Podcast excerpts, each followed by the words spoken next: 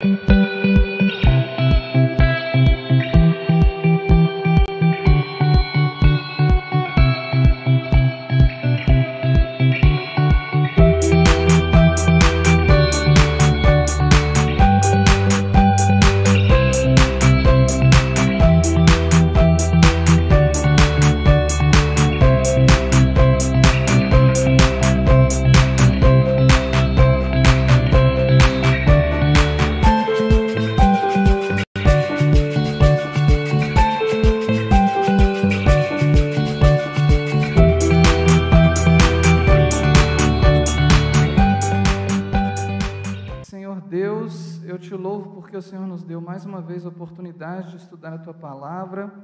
Peço ao Senhor que me perdoe pelos meus pecados cometidos com aqueles oito eh, canais que o pastor Jameson mencionou aqui no culto alguns dias atrás.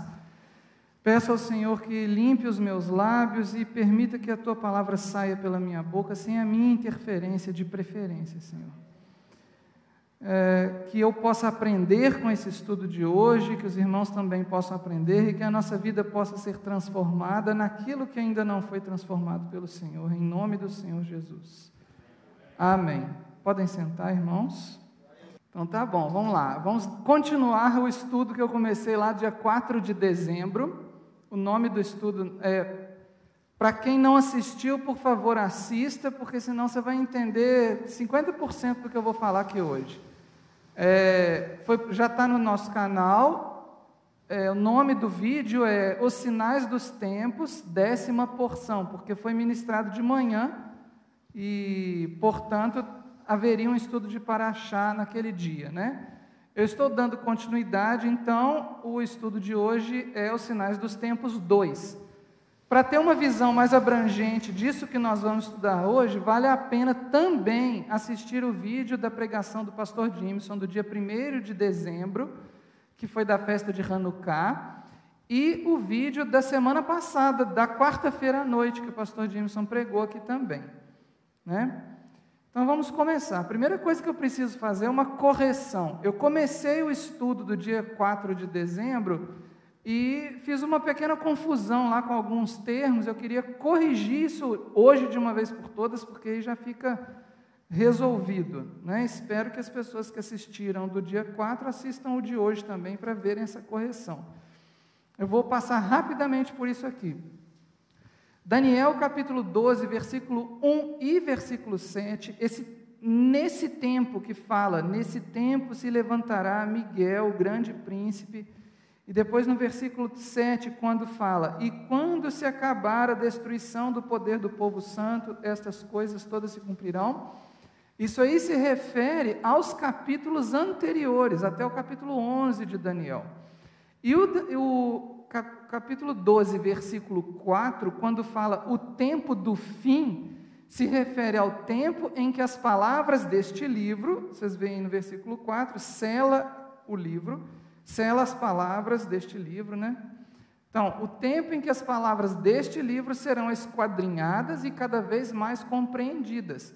De acordo com Apocalipse capítulo 22, versículo 10, a gente consegue entender que esse tempo já tinha chegado quando João escreveu Apocalipse. Então, está falando de dois tempos diferentes, tá? Daniel 12, 1 fala do tempo em que acontecerão as coisas dos capítulos até o capítulo 11, e Daniel, capítulo 12, versículo 4, fala do tempo em que será possível compreender cada vez melhor as palavras do próprio livro de Daniel. São dois tempos distintos. Depois os irmãos podem meditar mais a respeito disso. Vou continuar aqui. Entre os sinais que eu mencionei no estudo do dia 4 de dezembro, faltou um muito importante é, ou faltou dar ênfase a um muito importante, melhor dizendo. Ele aparece nos dois livros, tanto em Apocalipse quanto em Daniel.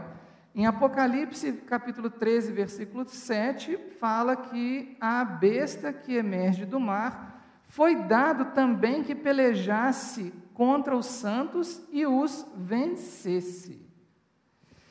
Em Daniel capítulo 12, versículo 7, diz: E quando se acabar a destruição do poder do povo santo, estas coisas todas se cumprirão. isso aí é um sinal muito especial. O que, que é, então, o, o anticristo pelejar contra o povo santo, contra os santos? O que, que é acabar a destruição do poder do povo santo? Né? A gente pode pensar em muitas coisas aqui, mas eu penso assim, de modo especulativo, de maneira rápida, que o poder de que fala aqui é o poder de, ou a liberdade de abrir a boca e falar da palavra de Deus.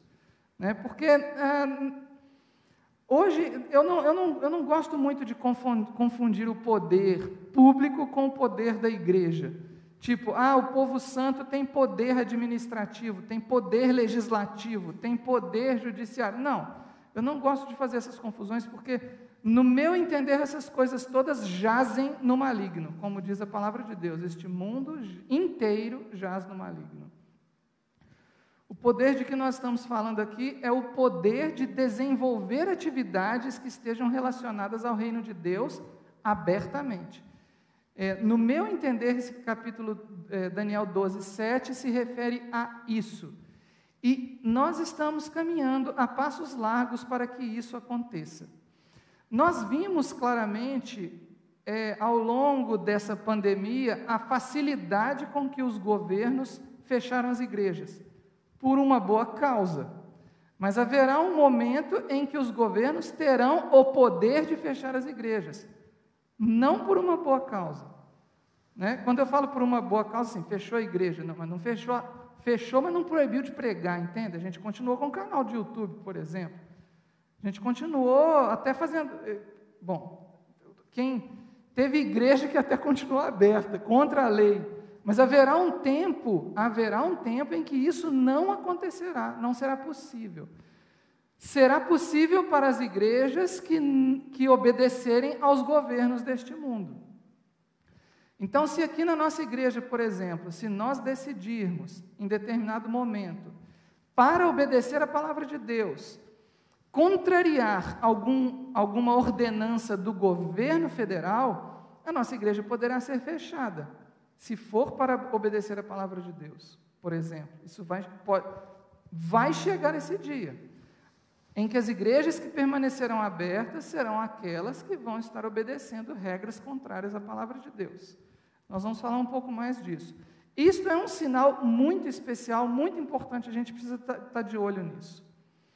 Eu queria falar um pouco sobre o espírito do anticristo e mencionar que, na verdade, o espírito do anticristo, o espírito do falso profeta, o espírito da grande meretriz são a mesma coisa. Porque tudo isso é Satanás. O espírito do anticristo é o próprio Satanás. Lembra lá em Apocalipse capítulo 13, versículo 2, que fala que Satanás deu o poder dele e a autoridade dele para o anticristo.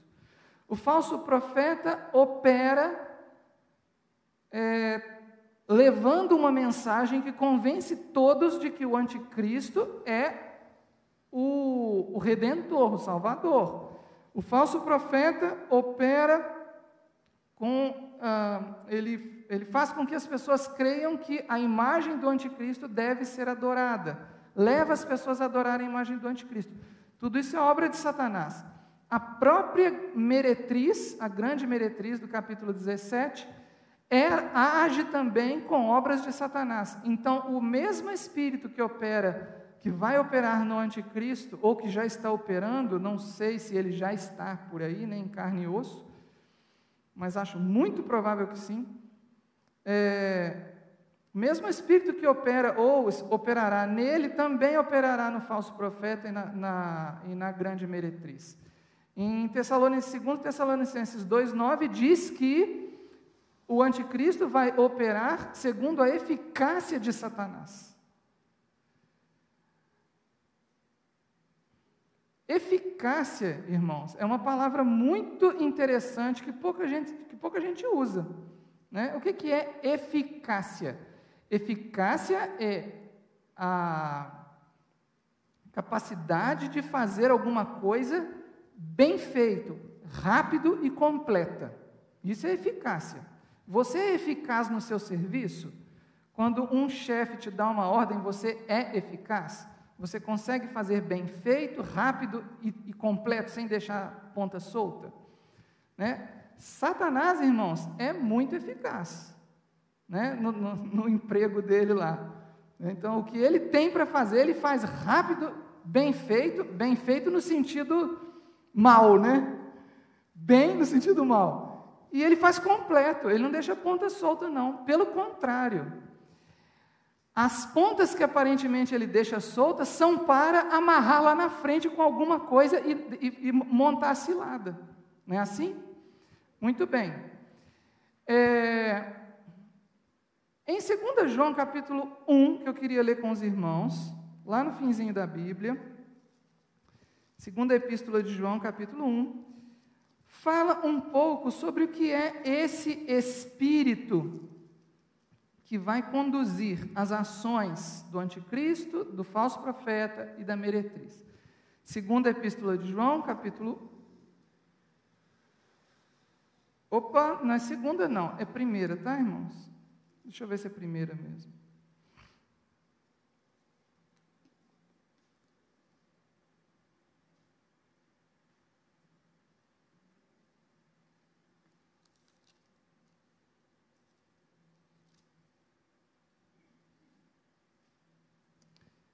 Eu troquei o 2 com 1 um ali. É 1 João capítulo 2.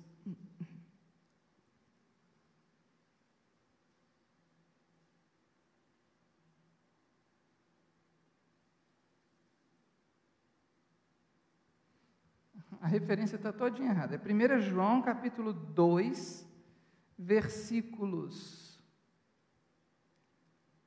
versículo 22, não, 18, versículo 18, começar por aí. 1 João, capítulo 2, versículo 18, diz assim: Filhinhos, já é a última hora. Isso aí foi dois mil anos atrás, hein, gente? Portanto, aqueles últimos dias de que o profeta Daniel estava falando lá, Daniel 12, versículo 4, já estavam acontecendo na época de João, tá? o tempo em que o próprio livro de Daniel seria melhor compreendido e se tornaria cada vez mais compreendido. Filhinhos, já é a última hora, e como ouvistes que vem o anticristo, também agora muitos anticristos têm surgido, pelo que conhecemos que é a última hora. Eles saíram do nosso meio, entretanto não eram dos nossos. Agora eu vou pular para o 22. Quem é o mentiroso senão aquele que nega que Jesus é Cristo? Este, o anti, este é o anticristo, o que nega o Pai e o Filho. Todo aquele que nega o filho, esse não tem o pai. Então, irmãos, existe uma característica especial entre todas aquelas que eu já falei para os irmãos a respeito do anticristo no último estudo. Existe uma característica especial a respeito do, é, que, que define o espírito do anticristo, que é o mesmo espírito que também vai operar no falso profeta e na meretriz que é a incapacidade ou a, ou a intenção de negar, eu, eu disse a incapacidade, não, é a intenção de negar que Jesus Cristo veio em carne e que Ele é o Cristo. Ao negar que Ele é o Cristo e que Ele veio em carne, nisso eles estão negando o próprio Deus, certo? Então não é simplesmente uma. Um, a gente tem que pensar um pouco assim, tem uma coisa bem específica aqui. Eu já disse para os irmãos que o anticristo vai ser um sujeito que é, nega qualquer tipo de Deus e qualquer tipo de culto. Mas em especial ele nega que Jesus Cristo é, veio em carne e é o Cristo, certo? Em especial. Isto é muito interessante, por quê? Porque nós temos visto, eu vou voltar, naquela, vou voltar naquele assunto assim, que está me irritando ultimamente, né? a, a palavra diversidade. Já, já, vocês já devem ter me ouvido falar um monte de vezes dessa palavra aqui. É, existe um discurso muito é, bem construído, politicamente correto, sobre diversidades, vários tipos de diversidade, inclusive diversidade religiosa, né? Então, nesses, nesses ambientes onde se fala de diversidade como ah, como é, a, defendendo que aquele ambiente é um lugar onde todas as manifestações são aceitas, porque é um lugar democrático, um lugar plural, vocês já devem ter ouvido muito essa palavra também, plural, né? É, escola plural e por aí vai. Então, esses lugares onde esses discursos têm sido desenvolvidos, eles falam que todas as manifestações são aceitas, mas na prática, por experiência própria, quando você abre a boca e manifesta ser seguidor de Jesus Cristo, o da Bíblia sagrada, escrita pelos judeus, aí, meu caro, aí não tem espaço para você não. Você pode ser seguidor de qualquer coisa, menos de Jesus. Entendem? Se você for seguidor de Jesus, você tem que ser um seguidor de Jesus hippie. Tem que ser um Jesus hippie. Não pode ser o Jesus judeu, fariseu, que viveu lá dois mil anos atrás, não.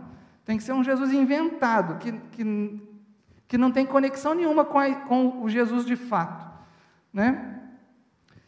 Eu vivo, eu trabalho num ambiente assim. Os irmãos, eu não sei, é, não sei se o ambiente onde os irmãos trabalham tem essa, esse discurso de pluralidade, pluralidade, de diversidade e por aí vai. Uns tempos atrás eu estava pensando assim, tem, tem, uma conversa muito forte também sobre diversidade étnico-racial. Né? Os irmãos é, devem saber o que, é isso. Né?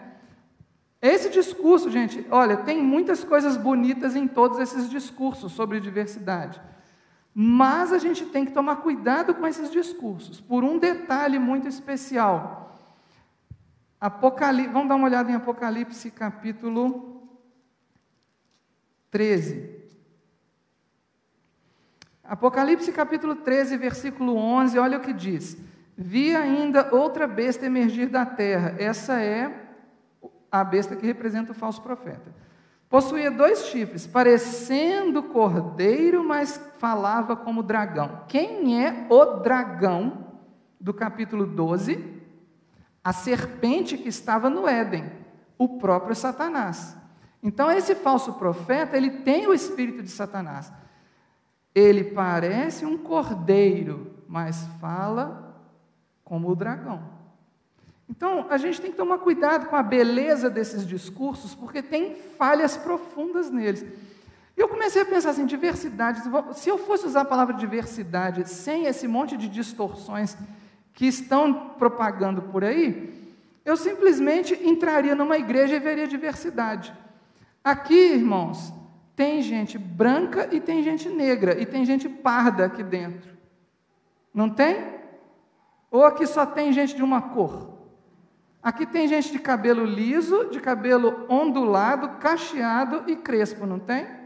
Ou só tem gente de cabelo liso aqui? Ou só gente de cabelo crespo? Não tem. Você vai falar de diversidade étnico-racial, então entra numa igreja, aí você vai ver diversidade étnico-racial, onde todas as pessoas são iguais, mediante o sacrifício de Jesus. Ninguém aqui é melhor que ninguém, certo? A igreja que faz acepção de pessoas, Tiago chama de sinagoga de Satanás. Tá? Então, existe essa igreja? Existe um monte delas. Talvez 50% das igrejas fazem acepção de pessoas. Né? Me perdoem os irmãos aí da né? tem, igreja, tem igreja que o pastor é quase Deus, né? Tem igreja que o pastor tem vai ter um, vai ter uma, por exemplo, vai ter uma confraternização, os irmãos todos, né? Aí o pastor recebe uma, uma, um prato diferente dos outros irmãos. O cardápio dele é diferente. Eu, eu fui, eu já fui em jantares assim, em almoços assim, irmãos em, em outras igrejas, né? Não aqui, claro, graças a Deus. Então, irmãos, a igreja que faz acepção de pessoas, Tiago chama de sinagoga de Satanás. E para quem não entende, sinagoga em grego é a mesma coisa que igreja, tá? Que eclesia, eclesia, mesma coisa. É reunião.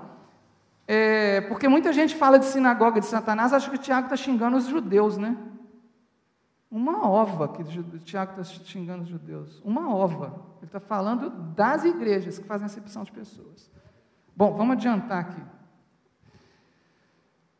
Bom, eu queria, é, porque quando eu falo dessa coisa da diversidade, eu fico irritado. É, daqui a pouco. O anticristo. Vamos falar um pouco agora sobre o anticristo, porque eu falei sobre o espírito do anticristo agora há pouco, né?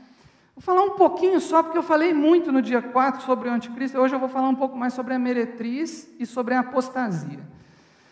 É, ainda no, no primeira, na, nessa epístola, né, 1 João, primeira epístola de João, capítulo 2, agora sim, versículos 18 e 19. O 19 nós já lemos, o 18 nós já lemos, versículos 22 e 23. Tem algumas é, tem algumas características aí de, desse espírito do anticristo, e tem um detalhezinho lá no versículo 19 que às vezes passa despercebido. Saíram de nosso meio. Aqui está falando dos muitos anticristos, não está falando do anticristo. Mas também é um sinal que pode, pode, eu não estou afirmando aqui, mas pode indicar de onde sairá o anticristo. Né? Lembra que o anticristo nega tudo que é Deus. Ele é um apóstata, lembra disso? Ele pode ter saído de um meio que professa o nome de Jesus. Pode ter saído, porque nesse texto aqui, os muitos anticristos de que fala o versículo 18 saíram de nosso meio, entretanto não eram dos nossos. O Apocalipse capítulo 13, versículo 1, que é o que fala, o Apocalipse, início do capítulo 13 fala da besta que emerge do mar, que é o anticristo. Ele fala então a besta que emerge do mar. E no versículo, no capítulo 17, versículo 15, explica que esse mar são povos, multidões, nações e línguas. É, acho importante a gente pensar aqui nessa questão do, do povos, multidões, nações e línguas, sem distinção, observem que está falando de todos os povos, todas as multidões, todas as nações, todas as línguas. Não tem distinção, não são algumas.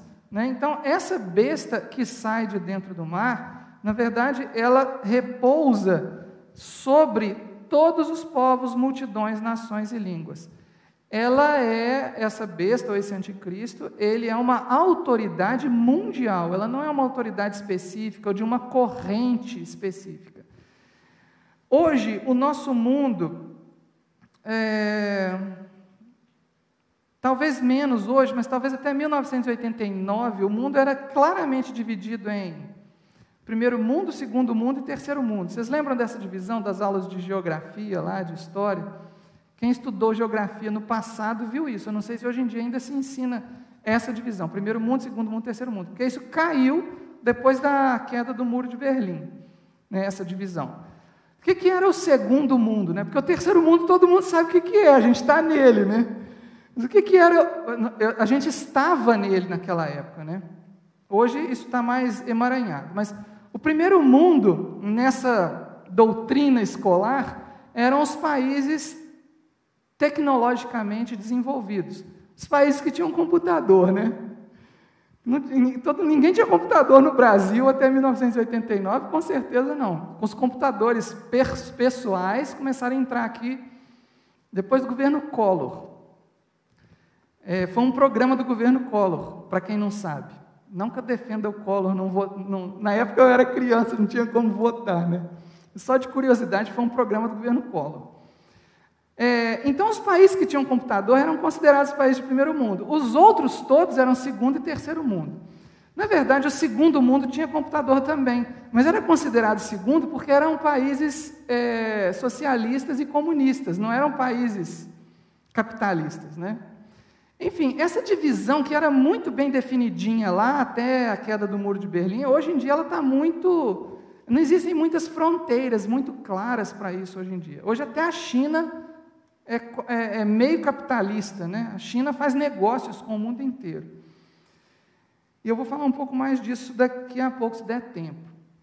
É, o que eu quero chamar a atenção dos irmãos é para o fato de que, em algum momento, essas fronteiras que existem entre os países, que são fronteiras é, que determinam né, onde acaba um país começa o outro, culturalmente, economicamente, religiosamente e até fisicamente, um dia essas fronteiras vão ter que acabar para que exista uma autoridade mundial que possa governar todos os países. Né? Já comentei com os irmãos que lá por volta da Segunda Guerra Mundial surgiram tratados internacionais que eh, tinham a intenção de, de, de definir eh, regras de segurança internacional. E um desses tratados que, é, que, que gerou a. Quer dizer, um, um desses tratados não de, um desses consórcios, né, desses convênios, gerou a Organização das Nações Unidas, que é uma organização é, que tem a intenção de envolver todos os países do mundo.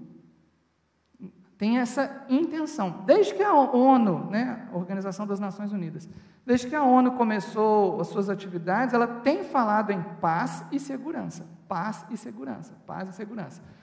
Eu mencionei no, no culto da quarta-feira passada, eu falei espanhol, depois eu fui em casa conferir, eu vi que tinha umas palavras erradas, então resolvi escrever aqui. E, de, e, hoje eu trouxe em inglês também, porque vai ser importante a gente ver o mesmo texto em inglês. Né? Então, agora eu vou falar em espanhol certinho, porque eu vou ler. Que quando digam paz e seguridad, entonces vendrá sobre ellos destrucción repentina como los dolores a la mujer que dá a luz, e não escaparão. Isso é a versão Reina Valera.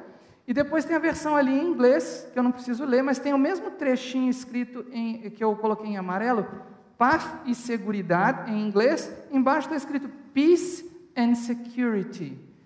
Esses, essas duas, esse, esse binômio paz e segurança é muito importante porque ele marca uma época, ele é um sinal. É, na Bíblia tem alguns binômios importantes, por exemplo, graça e verdade é um binômio que se refere ao Messias. Todas as vezes que aparece na Bíblia graça e verdade, desde o Gênesis até o Apocalipse, ele está se referindo ao Messias, especialmente em João capítulo 1. Né? E a graça e a verdade. Né? É, muito bem, esse é um binômio que, se, que é um sinal, um binômio que determina um tempo, é um despertador. Certo? Bom, vocês vão falar assim, ah, mas isso aí já está sendo falado desde que a ONU surgiu lá em, em 1900 e bolinha. É, está sendo anunciado, né? O despertador está tocando. Uma hora nós vamos ter que acordar. Aí, o pastor Jimson, na quarta-feira passada, trouxe aquela imagem, ele trouxe aqui, falou bastante sobre aquela imagem que é, tem uma similaridade imensa com as descrições bíblicas dessa besta que emerge do mar. Né? Eu hoje não trouxe a imagem dela toda, não, mas eu trouxe só a. Ela está em cima de, um, de, uma plataforma, vocês estão vendo ali, e ela, bem na, na, na frente da, da boca dela, ali tem duas placas, uma escrita em espanhol e outra em inglês porque são as duas línguas mais faladas nos Estados Unidos e a sede da ONU fica em Nova York. Então era importante que a, as placas estivessem em espanhol e em inglês. Inclusive porque foi uma doação também de, do, do governo do México, né? então, do estado de Oaxaca, então era importante que é, tivesse escrito em espanhol também. Olha o que está escrito na placa. Eu ampliei a placa, não sei se vocês conseguem ler o que está escrito lá. Em espanhol, Guardián de la Paz y la Seguridad Internacionales. E em inglês, Guardian for International Peace and Security. As mesmas palavras de 1 Tessalonicenses, versículo 3. O mais interessante é que agora não estão falando só de paz e segurança. Existe uma, existe uma entidade que é o guardião da paz e segurança. Perceberam isso? Existe uma entidade. Agora, é, essa, essa escultura que está aí não é simplesmente uma obra de arte que você vê no museu. Não é assim, quando a gente chega na Avenida Rio Branco ali, logo, no, logo depois do Rio Paraibuna, tem duas esculturas ali, vocês já repararam? Tem, tem é, duas esculturas. Aquilo ali são, são enfeites, vamos dizer, são obras de arte, estão lá para enfeitar a rua. Isso aí não está ali para enfeitar só, não. Isso aí é uma entidade. Ele é, foi declarado como guardião da paz e da segurança mundiais. Percebem? Por enquanto, irmãos, isso aí é um pedaço de cimento ou de gesso. Gesso não, porque está ao ar livre, né? É um pedaço de alguma coisa, madeira, sei lá, fibra de carbono. Por enquanto é só isso. Mas isso aí, para mim, é quando a luz vermelha pisca. Além do som do despertador, agora tem uma luz vermelha piscando também. Certo? Porque não estamos falando mais só o binômio paz e segurança, estamos falando também que existe uma entidade que se responsabiliza por esse binômio. Lembra que eu falei do binômio graça e verdade que se refere ao Messias? Agora tem um binômio paz e segurança que se refere ao anticristo. E ele tem uma entidade. Essa entidade vai se revelar em forma humana, é, mais cedo do que a gente espera. Vamos falar um pouco da, do, da grande meretriz para a gente entender o que, que é essa grande meretriz. Apocalipse capítulo 17, versículo 3, diz que a meretriz. Bom, esse aqui a gente tem que ler. Não dá só para ficar falando, não. Apocalipse capítulo 17, versículo 3, é, diz assim: Transportou-me o anjo em espírito a um deserto e vi uma mulher montada numa besta escarlate, besta repleta de nomes de blasfêmia, com sete cabeças e dez chifres. Interessante, aqui fala deserto, só que mais adiante vai falar que ela estava sobre muitas águas, e essas muitas águas eram aquelas da qual, das quais veio a, a besta do capítulo 13. Né? Então, a meretriz está, é uma mulher que está, a, a grande cidade, né? Ah, é uma mulher que está sentada sobre a besta, ela está sentada sobre esse animal. Vamos esclarecer uma coisa, que eu estou falando a palavra besta, eu estou para falar isso desde o início. O que, que significa a palavra besta? Besta não é um monstro. Besta é um animal quadrúpede.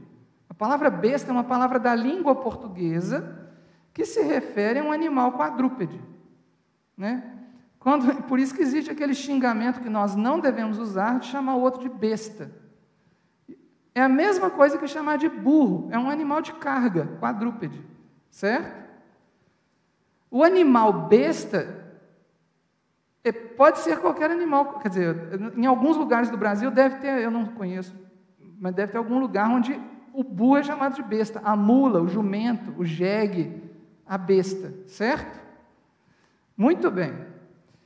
É, poderia ser outro animal de carga? Poderia, poderia. João, ó, João não, é, sim, João, João Ferreira de Almeida traduziu a Bíblia para português e usou a palavra besta. Ele poderia ter usado o burro, poderia ter usado qualquer outra palavra que se refira a um animal quadrúpede. Isso é importante a gente entender, porque lá no livro de Daniel não fala, lá fala de alguns animais, inclusive com asas, mas não fala a palavra besta. Só que lá também é quadrúpede, certo? Por isso é, é importante a gente é, ver que existe uma relação entre essas duas bestas, lá do capítulo 13 de Apocalipse, com os animais que são descritos em Daniel, e vale a pena a gente fazer uma, uma leitura disso em outra oportunidade, inclusive para estudar essa figura que puseram lá em frente à ONU, que é o guardião da paz e da segurança internacionais. Né? É, o animal besta serve para carga, serve para montaria, e a tinha que ser uma besta porque ia ter uma mulher sentada em cima dele. Certo? Ia ter alguém sentado em cima dele. Nesse caso é a meretriz. O que, que isso significa? Significa que ela se apoia sobre o anticristo para desenvolver as suas atividades.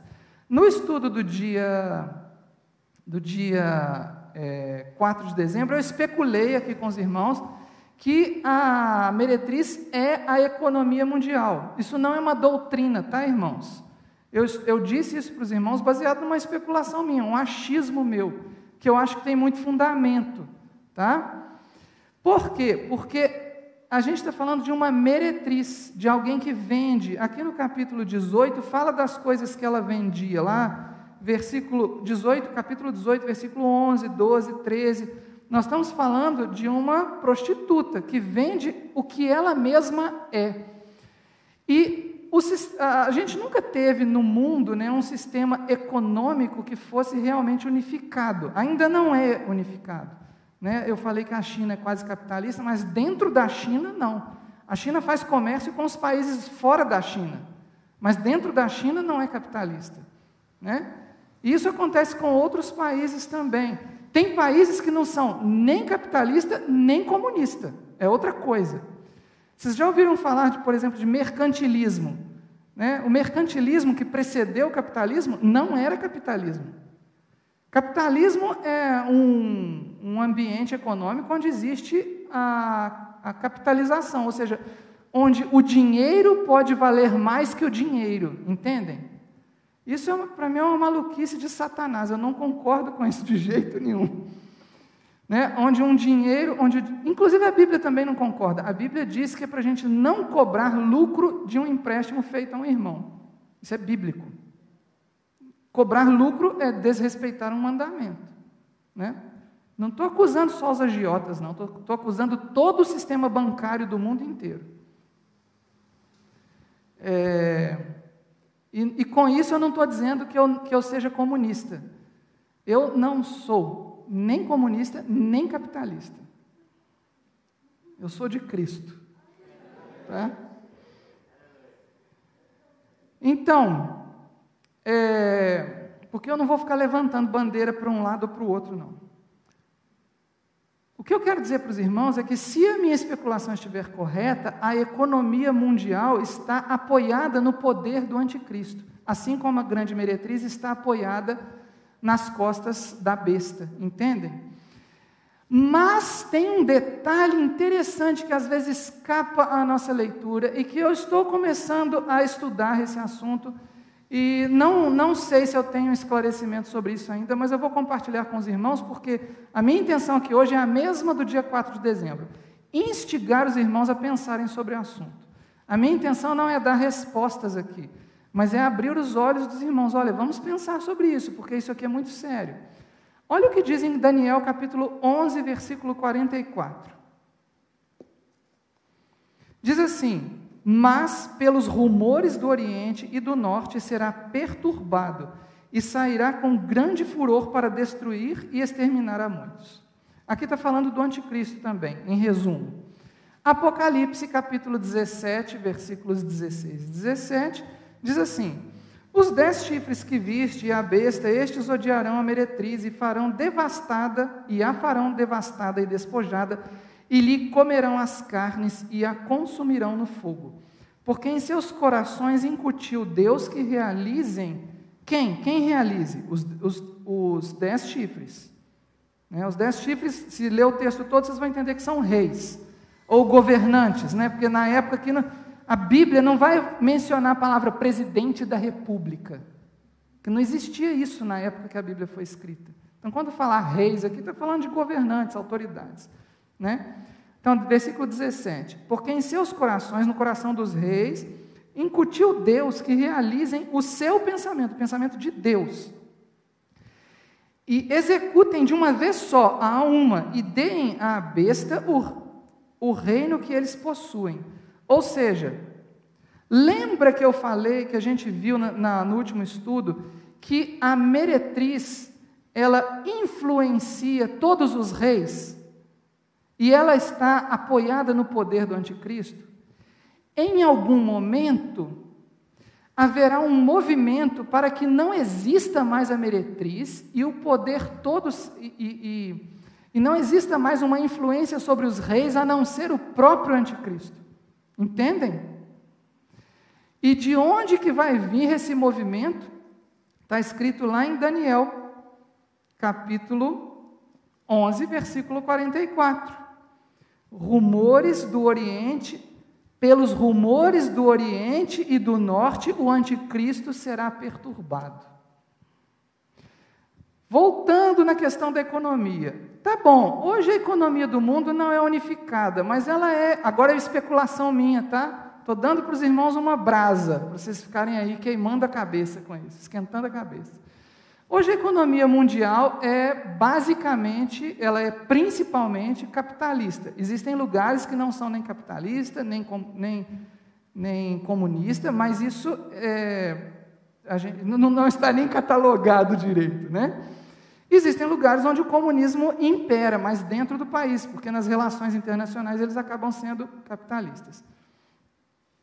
Vai ter um momento na minha, no meu, na minha visão aqui, eu estou supondo, não estou afirmando, mas haverá um momento em que o Oriente e o Norte, Norte e Oriente de onde? Né? Do Brasil, não.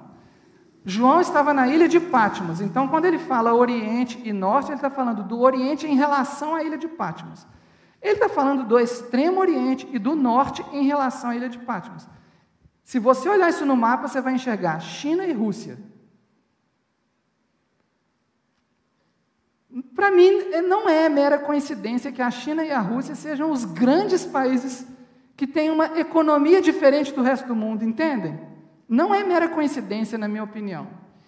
Então, eu enxergo isso aqui como um movimento da China e da Rússia para incomodar o anticristo e acabar com a economia mundial e transformar e fazer com que todo o poder, aí sim vai ter uma economia só. Tipo, olha, a gente está cansado desse sistema econômico aí que está reinando sobre, que está influenciando todos os reinos, e agora nós queremos ser governados só por você, anticristo. Nós todos, e todos estaremos sob um único sistema.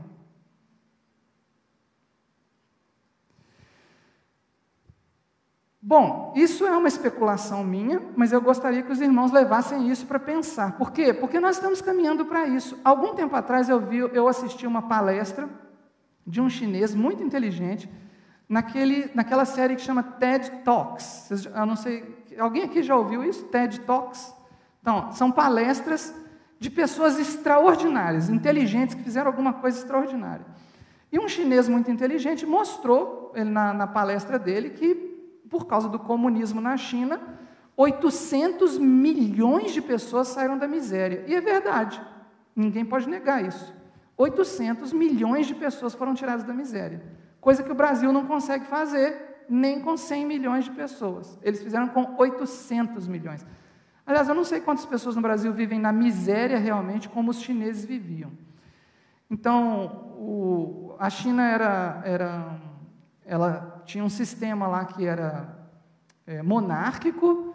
Depois desse sistema monárquico, ah, foi acontecer essa revolução e a China passou a desenvolver um trabalho à custa do sangue de muita gente, a gente não pode esquecer disso, muita gente morreu, é, mas tirou 800 milhões de pessoas da miséria. E ele fez um discurso muito legal, e no final, muito legal, assim, muito bem construído, e no final ele falou assim: e não falta muito, o mundo inteiro vai conhecer um um comunismo ao estilo chinês. Eu ouvi essa palestra quando ela foi dada, deve ter uns três ou quatro anos, mais ou menos. E aí, mais recentemente, a gente começa a ver essa bagunça toda, essa brigaiada toda entre Estados Unidos e China. Né? Uma, por enquanto, uma briga só é, política, né? que, que teve um governo aí que levou muito a sério, o outro já não está levando tanto a sério assim. Mas tem uma briga acontecendo aí.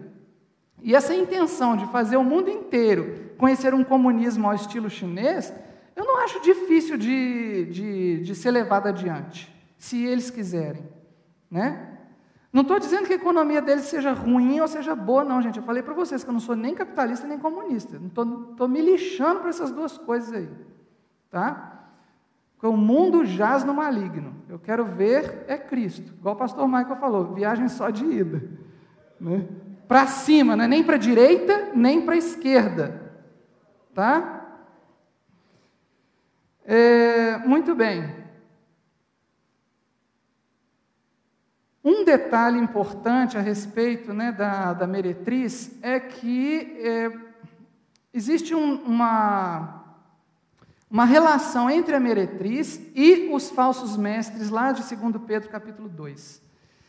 Farão comércio de vós, 2 Pedro capítulo 2, versículo 3 diz que os falsos mestres farão comércio de vós. E, curiosamente, no Apocalipse capítulo 18, versículo 4, Deus fala: Retirai-vos dela, povo meu, retirai-vos da meretriz, povo meu, retirai-vos da grande cidade, povo meu. Ora, isto significa que a instituição igreja neste mundo, a instituição de CNPJ, de CGC, CGC, não sei se existe ainda, mas CNPJ, essa, esse, esse sistema de instituições está imerso na grande meretriz. Certo? Eu estou dizendo isso para os irmãos com pesar, não é, não é com alegria que eu digo isso para os irmãos. Como eu disse para os irmãos, vai chegar um dia que a gente vai ter que fechar essa porta. E por isso que o pastor Jameson falou: aproveita enquanto a porta está aberta. Porque vai chegar um dia que a gente vai ter que fechar. Porque se a gente quiser manter aberta, a gente vai ter que entrar na onda. Na onda da prostituta. Né? É... Então existe, meu, meus irmãos, uma ligação muito grande entre as instituições é, organizadas neste mundo e a grande meretriz. Existe uma ligação muito forte. É, quando Jesus foi crucificado,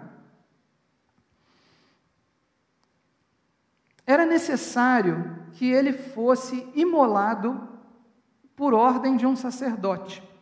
Por quê? Porque, o, porque os sacrifícios que eram realizados no templo de acordo com os mandamentos que aparecem no livro de Levítico, são desenvolvidos por um sacerdote. No caso de Jesus, que era o sacrifício supremo, ele tinha que ser realizado pelo sumo sacerdote. E foi por ordem de um sumo sacerdote que Jesus foi crucificado. Então a gente vê, irmãos, que é, apesar de que Algumas instituições são importantes e boas, como era o caso do templo, no qual trabalhava, no qual trabalhavam sumos sacerdotes. A gente vê que essas instituições, apesar de serem importantes, às vezes elas têm que exercer um papel aparentemente catastrófico, entendem? Para desenvolver, para que o roteiro da história se decore, para que ele aconteça.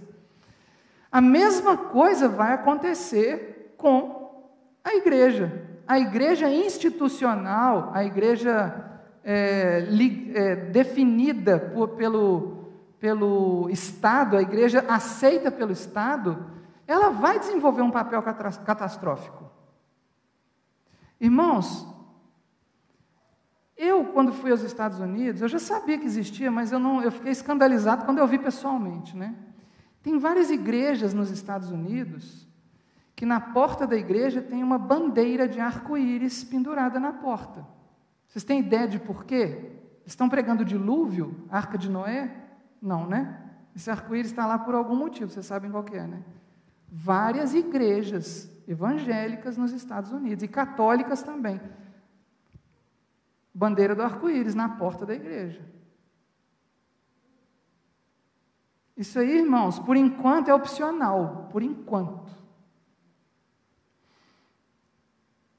E a apostasia? Lembra que eu falei na, na, no dia 4 que eu, ah, eu queria falar muito sobre apostasia, mas hoje não vai dar tempo. Então é hoje que eu vou falar. Não sei se eu vou falar muito, não, porque de novo não vai dar tempo.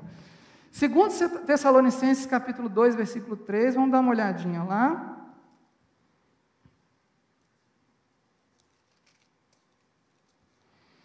Ninguém de nenhum modo vos engane, porque isto não acontecerá sem que primeiro venha a apostasia e seja revelado o homem da iniquidade, o filho da perdição, o qual se opõe e se levanta contra tudo o que se chama Deus, ou objeto de culto, ao ponto de assentar-se no santuário de Deus, ostentando-se como se fosse o próprio Deus. Muito bem.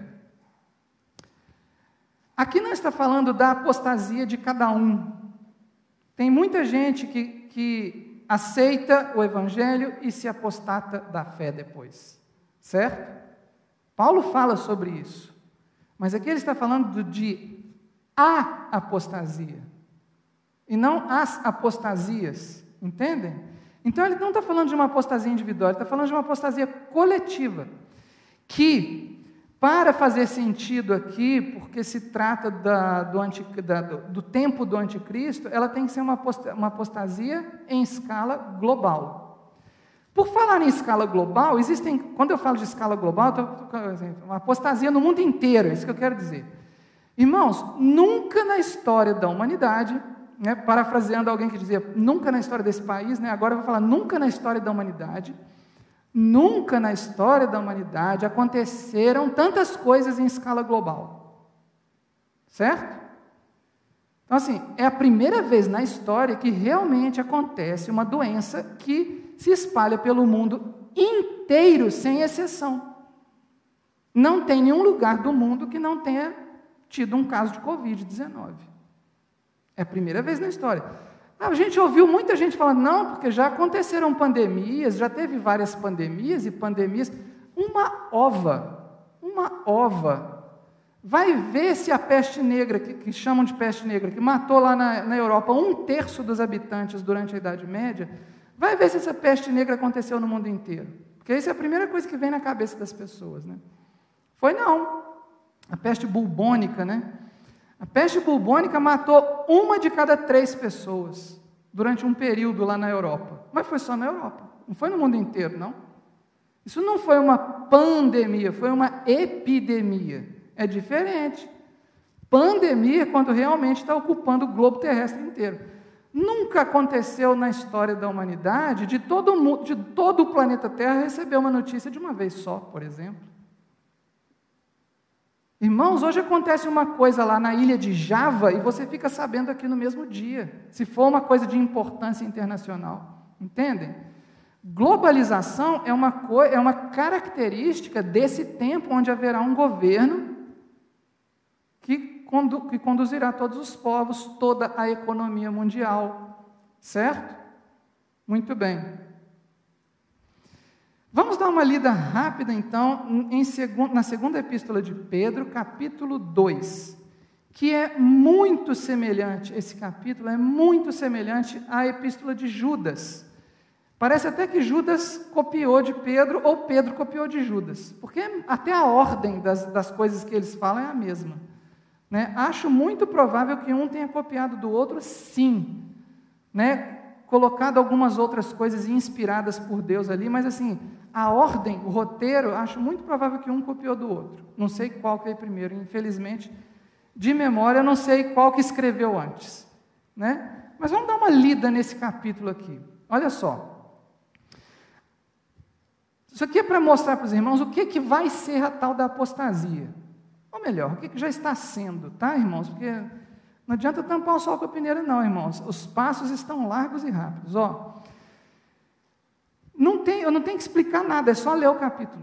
Assim como no meio do povo surgiram falsos profetas, assim também, também haverá entre vós falsos mestres, os quais introduzirão dissimuladamente, lembra lá do espírito do falso profeta? Parecerá um cordeiro, mas falará como um dragão. Então, o cordeiro, você olha para ele, você não tem medo, não. Só que o que ele vai ensinar vem de Satanás, do dragão dissimuladamente heresias destruidoras, até o ponto de renegarem o soberano Senhor que os resgatou, trazendo-os. Peraí, o Senhor que, que o quê? Que o quê mesmo? Senhor que o quê?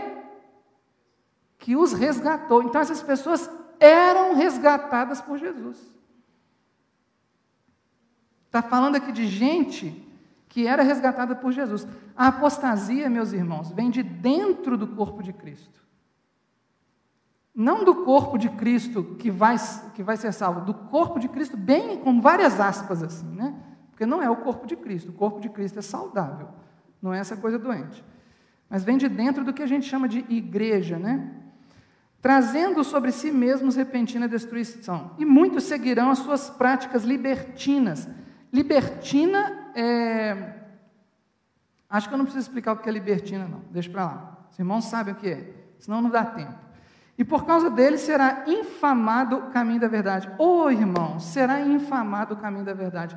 Olha, quantas vezes eu tenho ouvido pessoas malhando a palavra de Deus dentro da universidade. Por quê? Porque ouviram pessoas que, teoricamente, deveriam estar falando a palavra de Deus, mas estão tendo práticas libertinas.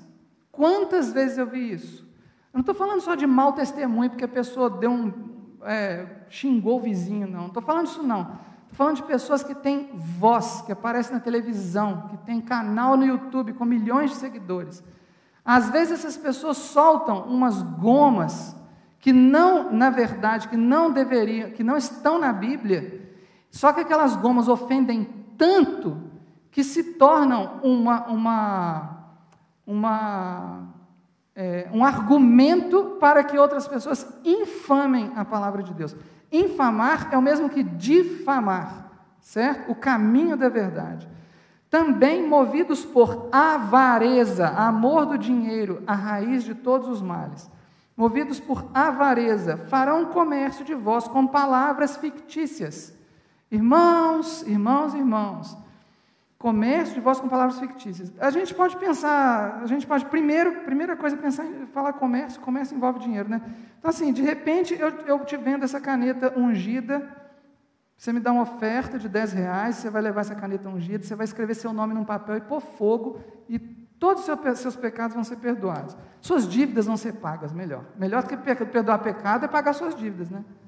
Então, então Claro que eu estou sendo irônico, tá, irmãos? Porque depois vão pegar esse vídeo aí e vão pô, fazer um meme. Melhor que pegar, perdoar pecado é pagar a dívida. Não, senhores. Então, irmãos, tem gente fazendo comércio de voz.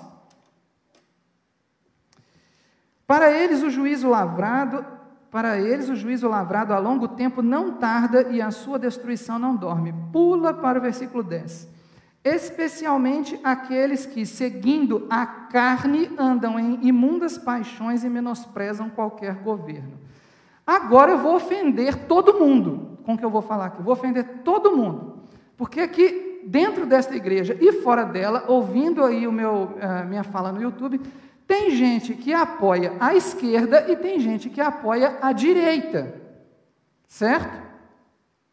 Mas eu vou dizer uma coisa para os irmãos. Tanto a esquerda como a direita, eu estou falando de política agora, tanto a esquerda como a direita são corruptas, estão entremeadas de intrigas, jazem no maligno, isso é bíblico. Este mundo jaz no maligno. Não estou falando para você não votar nas próximas eleições, não. Ora e vota. Né? Afinal de contas, você não vai votar contra você mesmo. Né? Então vê alguma coisa lá que, que tem alguma coisa que presta e vota naquilo. Porque não tem, você não vai achar uma corrente política que presta 100%, não. Entenderam? Muito bem. Porque eles menosprezam qualquer governo. Peraí, irmãos, menosprezam, menosprezam qualquer governo. Na minha Bíblia aqui está escrito qualquer governo, mas na, na, literalmente é menosprezam autoridade. Tá? Olha, eu vi, eu vi um grande paradoxo nos últimos uh, sete anos. Ah, na verdade, eu já tenho visto esse paradoxo há muito tempo, mas assim, ele se intensificou agora. Uma igreja, por exemplo, que prega esse tipo de coisa, que não, que a gente deve orar pelas autoridades, né?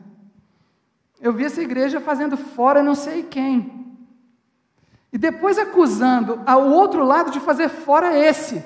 Entendem? Só que os dois estão errados. A gente não pode fazer o fora quem está lá em cima. Por isso que eu falei que eu ia aborrecer todo mundo. Né?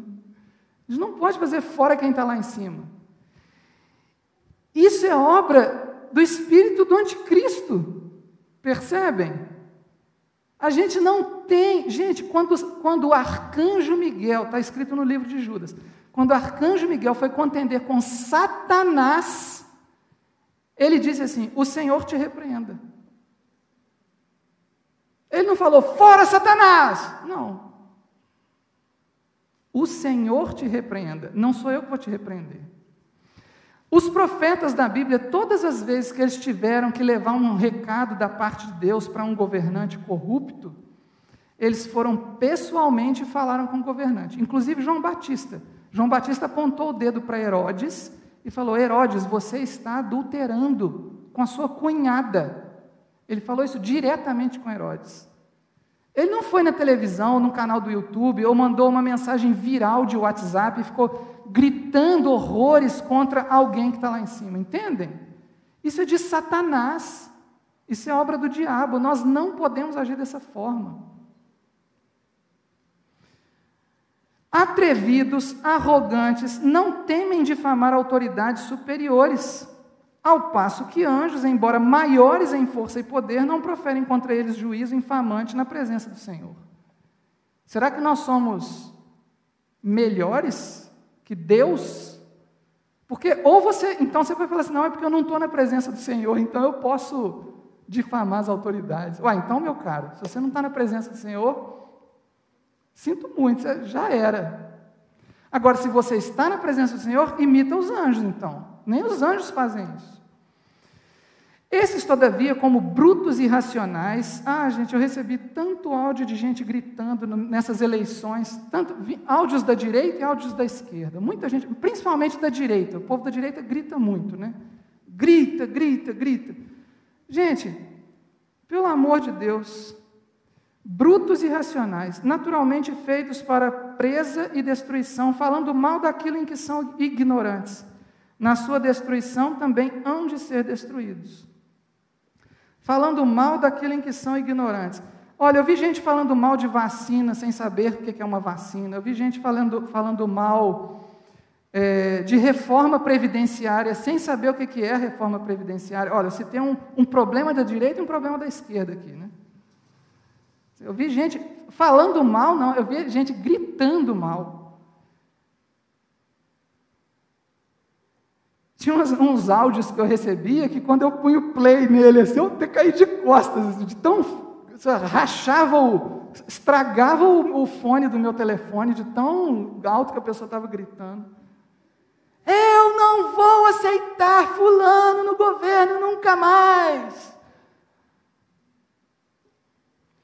Muito bem. É... Irmãos, mais uma vez, não estou falando para você não votar, não. Eu não estou dizendo isso. Tá? Entenda o que eu estou falando. Estou dizendo que a nossa atitude tem que ser melhor do que isso. Entendem?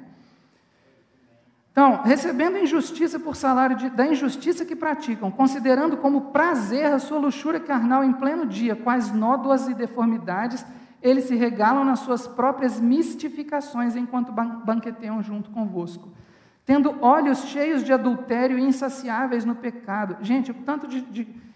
Bom, isso eu já falei muito de política hoje. Engodando almas inconstantes. Sabe o que é alma inconstante? Alma inconstante é o que ele vai falar mais embaixo aqui, ó. Vou aqui, ó, versículo 18. Porquanto proferindo palavras jactanciosas, ou seja, vaidosas, né, engodam com paixões carnais, por sua libertinagem aqueles que estavam prestes a fugir dos que andam no erro. Sabe o que é alma inconstante? É aquele que está vindo à igreja, faz estudo bíblico, participa do culto de oração, vai na vigília, não sei o quê, mas sempre tem aquela dúvida assim: mas será que é isso mesmo? Será que Jesus realmente, né? Será, será que ressuscitou mesmo? Ou será que ele não foi um, tipo assim, um filósofo?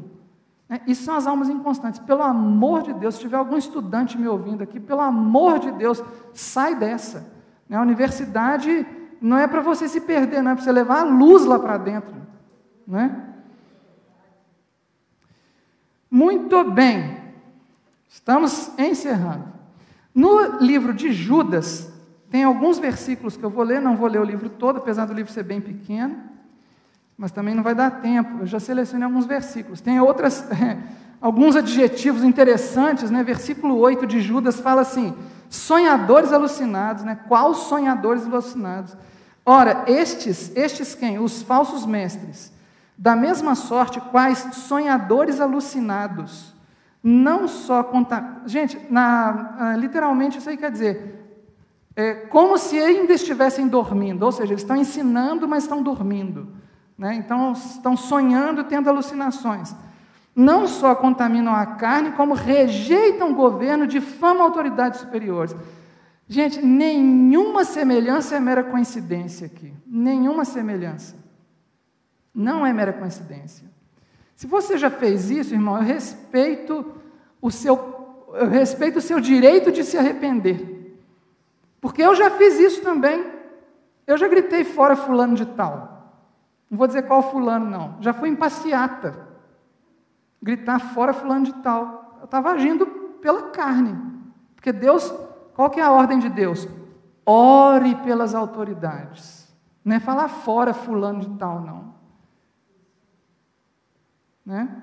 Depois, versículo 10. Estes, porém, ah, detalhe, detalhe, detalhe. Todas essas ações das pessoas dentro das igrejas foram influenciadas por líderes das igrejas. Por isso que eu falei que a igreja está assim com a meretriz. Porque tem líderes, não todos, mas tem líderes que estão influenciando as pessoas a terem esse tipo de atitude, que é antibíblica. Versículo 10. Estes, porém, quanto a tudo o que não entendem, difamam. Eu falei, tem o que não entende vacina que difama vacina. Tem o que não entende reforma da Previdência que difama a reforma da Previdência e assim por diante. E quanto a tudo que compreendem por instinto natural, como bruto sem razão, até nessas coisas se corrompem. Ah, corrupção generalizada, né? Eu não entendo disso, vou falar mal disso. E o que eu entendo, eu vou me corromper. Né? Então, é, é assim que. Olha, a gente tem que entender essas coisas, irmãos. Porque aqui não está falando só do que você não entende, né? Se você entra nessa onda de falar mal do que você não entende, daqui a pouco você está corrompendo o que você entende. Percebem? Versículo 12: Estes homens são como rochas submersas. Vão tentando imaginar essas coisas aí, para ficar mais viva, ah, para você ficar mais nervoso, igual eu estou como rochas submersas, em vossas festas de fraternidade, banqueteando-se juntos sem qualquer recato. Gente, eu acho maravilhoso, para não dizer o contrário, quando junta aquele monte de político dando tapinha uns nas costas dos outros, eles são de partidos contrários, na hora do, no palanque, um xinga o outro, na hora da festa todo mundo aperta a mão e dá tapinha nas costas. Banqueteando-se juntos sem qualquer recato, pastores que a si mesmos se apacentam eu estou falando agora, inclusive, de políticos que são pastores. Tá? Não estou falando de todos, não vou citar nome, mas pastores que assim mesmo se apacentam, não tem autoridade sobre eles. Existe uma coisa no Brasil chamada imunidade legislativa. Sabe o que isso significa? Praticamente que qualquer deputado qualquer senador tem o direito de fazer, de falar o que quiser. Isso vale para os crentes que estão lá na política. Nuvens sem água, impelidas pelos ventos. Sabe o que é uma nuvem sem água? Uma nuvem sem água é alguém sem conteúdo de fatos. Só, só aparece, todo mundo vê. Ah, árvores em plena estação dos frutos, deste desprovidas, sem frutos. Duplamente mortas, desarraigadas. Versículo 16. Os tais são murmuradores, descontentes, andando segundo as suas próprias paixões. Sua boca vive propalando grandes arrogâncias. Alguém aí conhece um político arrogante? São aduladores dos outros. Alguém conhece um, político que fica puxando do outro? Por, por motivos interesseiros. Alguém conhece um político que é interesseiro? Ah, eu não conheço, não. A gente está no Brasil, né, gente? Aqui no Brasil não tem essas coisas, não. Versículo 19: São estes os que promovem divisões sensuais que não tem o Espírito. Promover divisões também é obra de Satanás. Onde está a nossa salvação? Depois de tanta catástrofe. Bom, vamos entender que, vamos, vamos lá para 2 Pedro, capítulo 3. Vamos entender que nós estamos num mundo e neste mundo nós teremos aflições, mas glória a Deus, Yeshua é o nosso Salvador e ele venceu o mundo, portanto nós venceremos também. Vamos ler juntos o que está escrito ali na, na tela? 2 Pedro capítulo 3, versículos 9, 14 e 15. O Senhor não retarda a sua promessa, ainda que alguns a tenham por tardia, mas é longânimo para conosco, não querendo que alguns se percam, senão que todos venham a arrepender-se.